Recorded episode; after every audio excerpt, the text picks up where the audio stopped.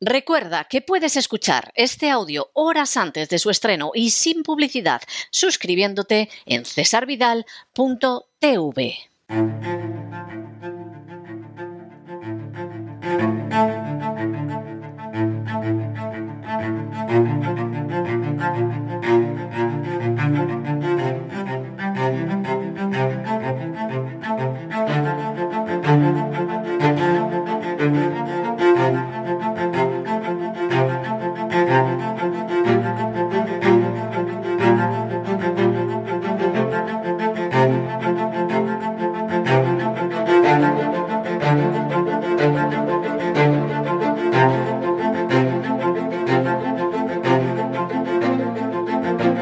Así fue España, con César Vidal y Lorenzo Ramírez.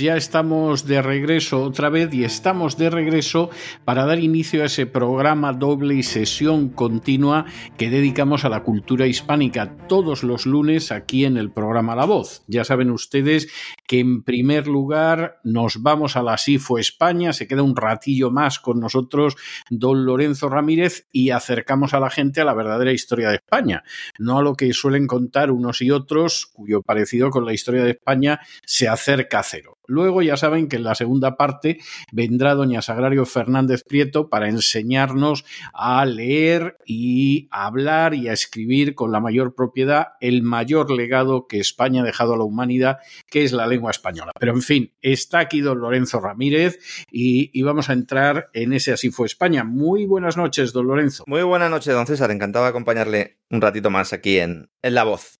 Para hablar de bueno, Isham I de Córdoba, supongo, ¿no? Exactamente. Abu al-Walid Isham al-Rida, que dirían dirían los, los, cordobeses, o sea, los cuturbíes, o sea, los andalusíes. Ahora, ahora, no les veo yo, ¿eh? Con, no le con veo esa yo pronunciación. Abu al no, no, no, no les veo yo tampoco. Bueno, la semana pasada contamos cómo el fundador del Emirato Independiente, es decir, Abdarrahman o Abderrahman, si queremos hispanizarlo primero, moría en Córdoba el 30 de septiembre del año 788.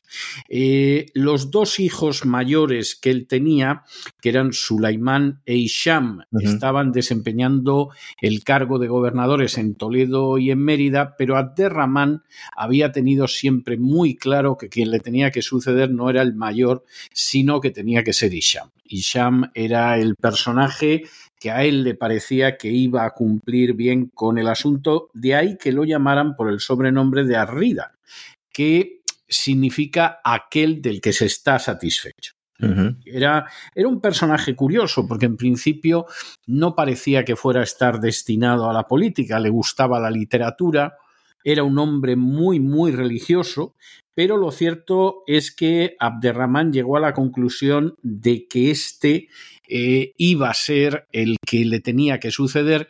Y hombre, para intentar cubrir un poco la cosa y que no se viera tanto el, el favoritismo, Abderrahman dijo que el que llegara primero a Córdoba de los dos eh, de los dos hijos era el que se convertía en emir y avisó antes a Isham para que fuera saliendo, con lo cual evidentemente el favoritismo era descarado, pero parecía que todo quedaba en la mano de Allah y por lo tanto pues Isham se podía convertir en el segundo emir de Córdoba. No hace falta que digamos que esto a su hermano mayor Sulaimán le supo absolutamente a cuerno quemado, porque efectivamente no, no le gustaba esta idea del favoritismo del padre, sobre todo porque le desplazaba a él de ser el emir de Córdoba, se le unió el tercero de los hermanos, que se llamaba Abdallah, y eh, en última instancia, pues la verdad es que la suerte no fue buena, que diría aquel. Reclutaron Isham, un ejército, ¿no? Reclutaron un ejército. Reclutaron un ejército, sufrieron varias derrotas frente a Isham y en un momento determinado no se les ocurrió mejor salida que encerrarse en Toledo. Yo me imagino que pensaron, bueno, en Toledo estamos protegidos, además en Toledo, de donde había sido Balí, había sido gobernador Sulaimán, pues bueno, la población es una población afecta, pero vamos, las guerras nunca se ganan con retiradas, como decía Winston Churchill después de la retirada de Dunkerque, ¿no? La, operación ha estado bien, pero no hay ninguna guerra que se gane con una retirada. Y evidentemente esta gente se encerró en Toledo, Aguantaron dos meses el asedio, que no es mucho, esa es la historia, pero Ishan les hizo una oferta de esas que es difícil rechazar, porque claro, les dio a escoger entre si os capturo, ya os podéis imaginar dónde va a ir vuestra cabeza, o por el contrario, os podéis ir a Marruecos, mira tú qué bien, y os vais a Marruecos con un caudalito que yo os voy a dar como indemnización y vais a vivir divinamente, no os compliquéis la vida.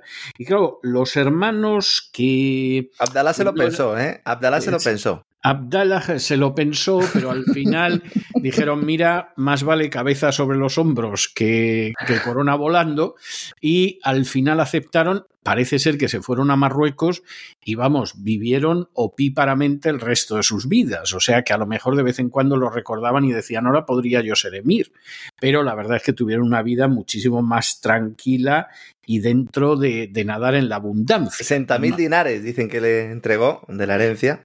No es ninguna tontería, no es ¿eh? una tontería. ¿eh? no, ¿quién pillara los 60.000 dinares de la época? Y efectivamente, pues esta gente se dedicó a vivir espléndidamente.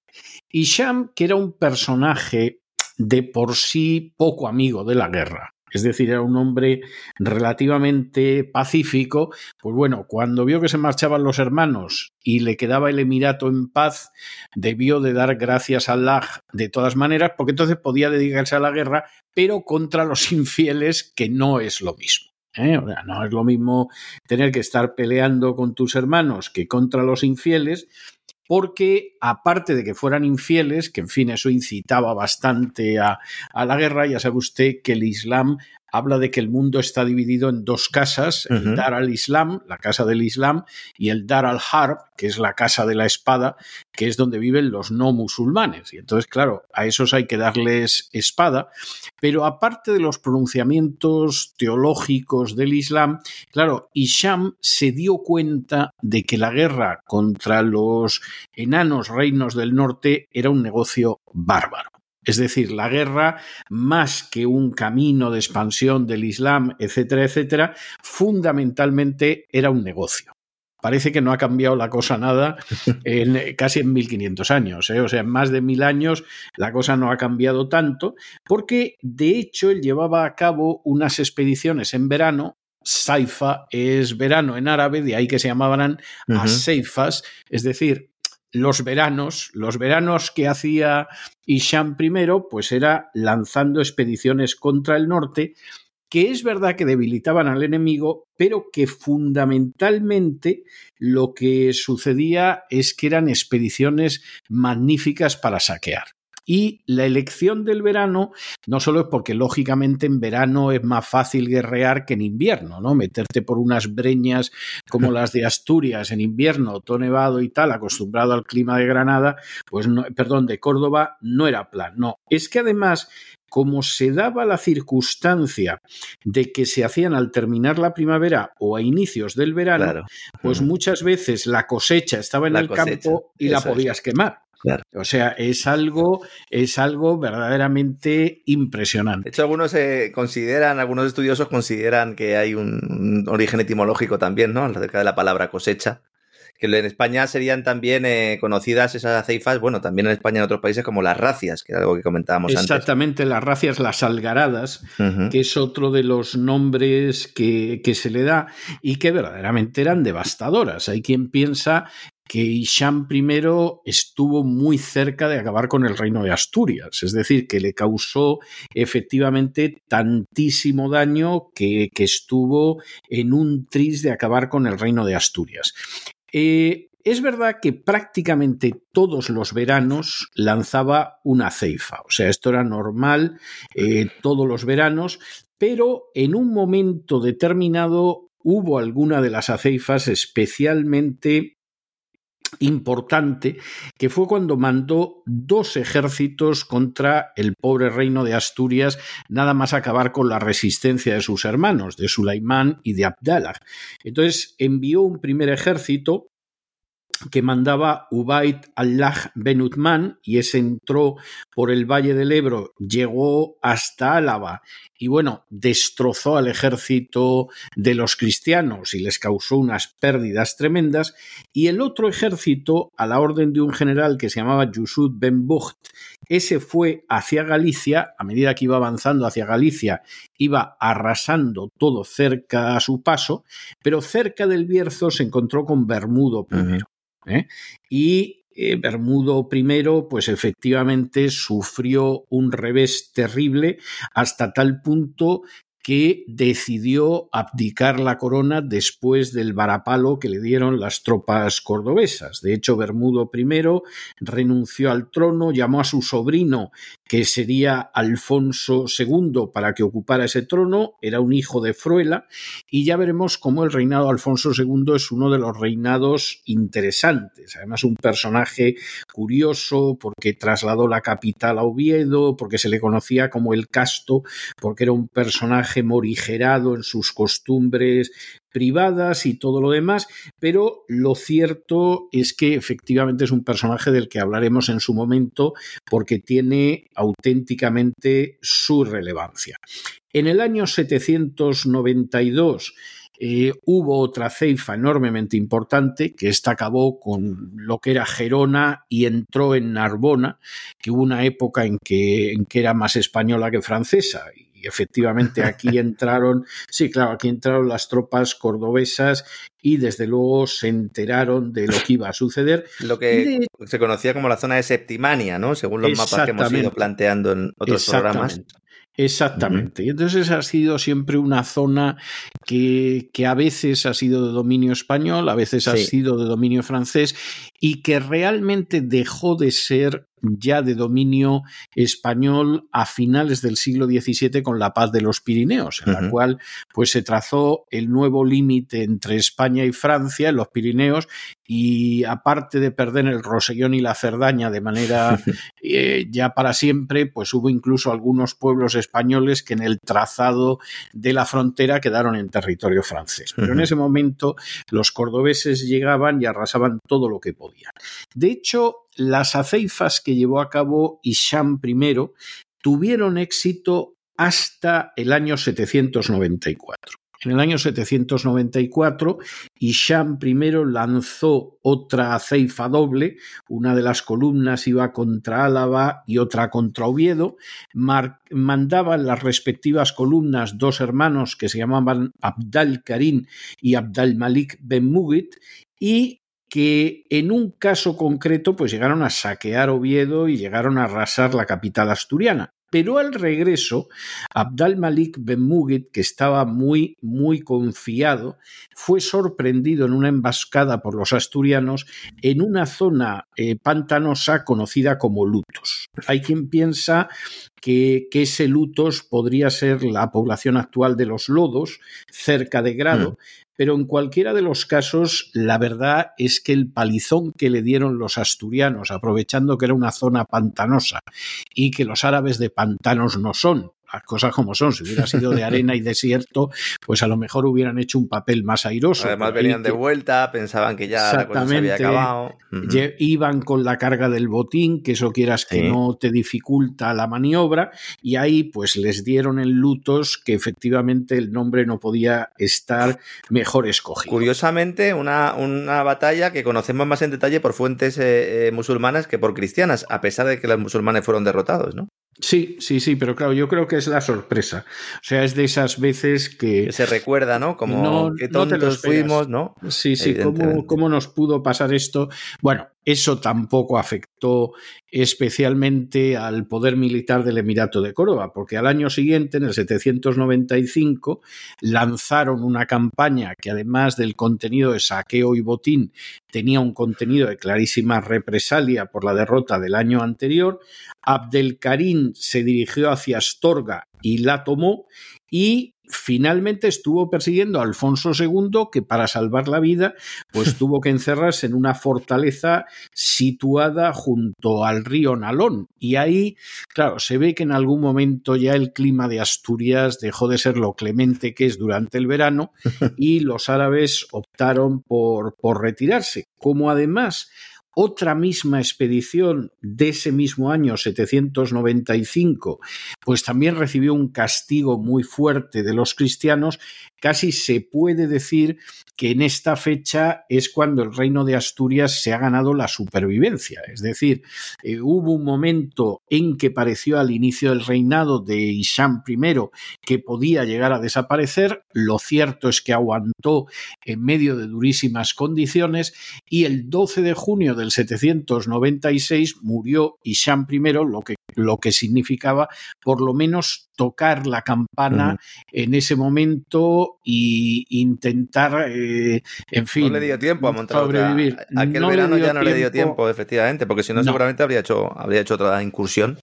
Efectivamente no sucedió, ¿no? Exactamente, y eso seguramente salvó al reino de Asturias. Porque además, para terminarlo de arreglar, eh, Isham supo trazar alianzas que fueron muy interesantes. Por ejemplo, hay una familia que era una familia del Valle del Ebro, que era de origen cristiano, pero que se había convertido al Islam, que eran los Banu Qasi. Los Banu Qasi, la traducción serían los hijos de Casio. Es decir, este al parecer era un noble visigodo que tenía el nombre romano de Casio, pero esa familia en un momento determinado dijo, bueno, aquí con el cristianismo no vamos a ir muy lejos y entonces lo que tenemos que hacer es eh, convertirnos al Islam y llegaron a tener un poder en el Valle del Ebro totalmente autónomo, hasta tal punto que el emir de Córdoba los trataba de igual a igual. Eran sus aliados, le ayudaron a arrasar la parte sur de Francia, norte de España, la zona de Cataluña y el sur de Francia, pero evidentemente era gente que funcionaba de una manera bastante, bastante autónoma. Isham, como hemos comentado antes, o Ishem, como, como se decía cuando yo estudiaba, pues Isham es un personaje que muere de manera bastante prematura. Era un hombre joven, era un hombre de treinta y tantos años, no llegó a cumplir los cuarenta años, era un hombre culto, era un hombre profundamente religioso y él dejó escrita una colección de consejos a su hijo para que supiera gobernar en un momento determinado. No sabemos si es que Isham se veía que podía morir en cualquier momento, no se sentía bien, pero el caso es que le dejó estos consejos. Y entre esos consejos eh, figuran estos que dicen, medita, hijo mío, que los reinos son de Allah y que Él se los quita y se los da a quien desea. Haz la misma justicia para pobres y para ricos.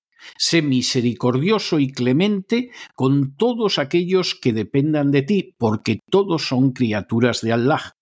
Castiga de manera despiadada a aquellos funcionarios tuyos que opriman a tus pueblos, y no te canses de acercarte para granjear la voluntad de sus vasallos, pues en su amor descansa la seguridad del Estado, mientras que en el miedo, el peligro y el odio descansa su segura ruina.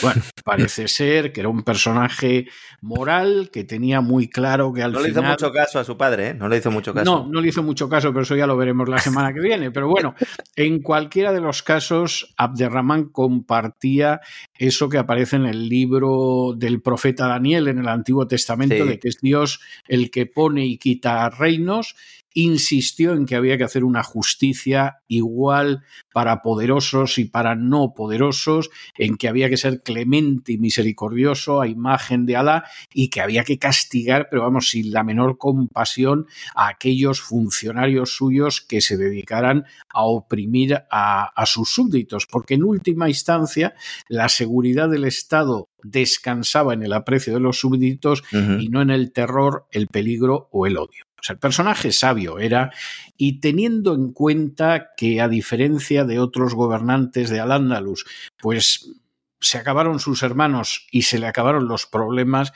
seguramente sabía por experiencia lo que había. volverían, volverían los tíos luego cuando murió a, tocar la puerta, ¿verdad? Del sucesor. Lo analizaremos la semana que viene. Lo veremos la semana que viene. Y murió un 12 de junio del año 796. Había estado en el poder, pues unos ocho años, no llegó a los ocho años, pero la verdad es que fueron ocho años bien aprovechados. ¿eh? Hay gente que tiene dos mandatos presidenciales y ni de broma aprovecha la situación de la misma manera, murió enormemente respetado, murió prematuramente y entró entonces en el poder su hijo Al-Hakam I, del que vamos a hablar en su momento, porque Al-Hakam no era tan prudente como el padre, ni tan inteligente como el padre, ni tan sabio como el padre, y claro, empezó a tener líos, pero, pero a base de bien. Pero eso, el minuto uno, desde el minuto uno. Prácticamente desde el minuto uno. Pero bueno, de eso, Dios mediante, nos ocuparemos ya la semana que viene. Muy bien, don César, pues un placer como siempre haberle podido acompañar. Eh, mañana seguimos con el Despegamos y la semana que viene con, con Así fue España.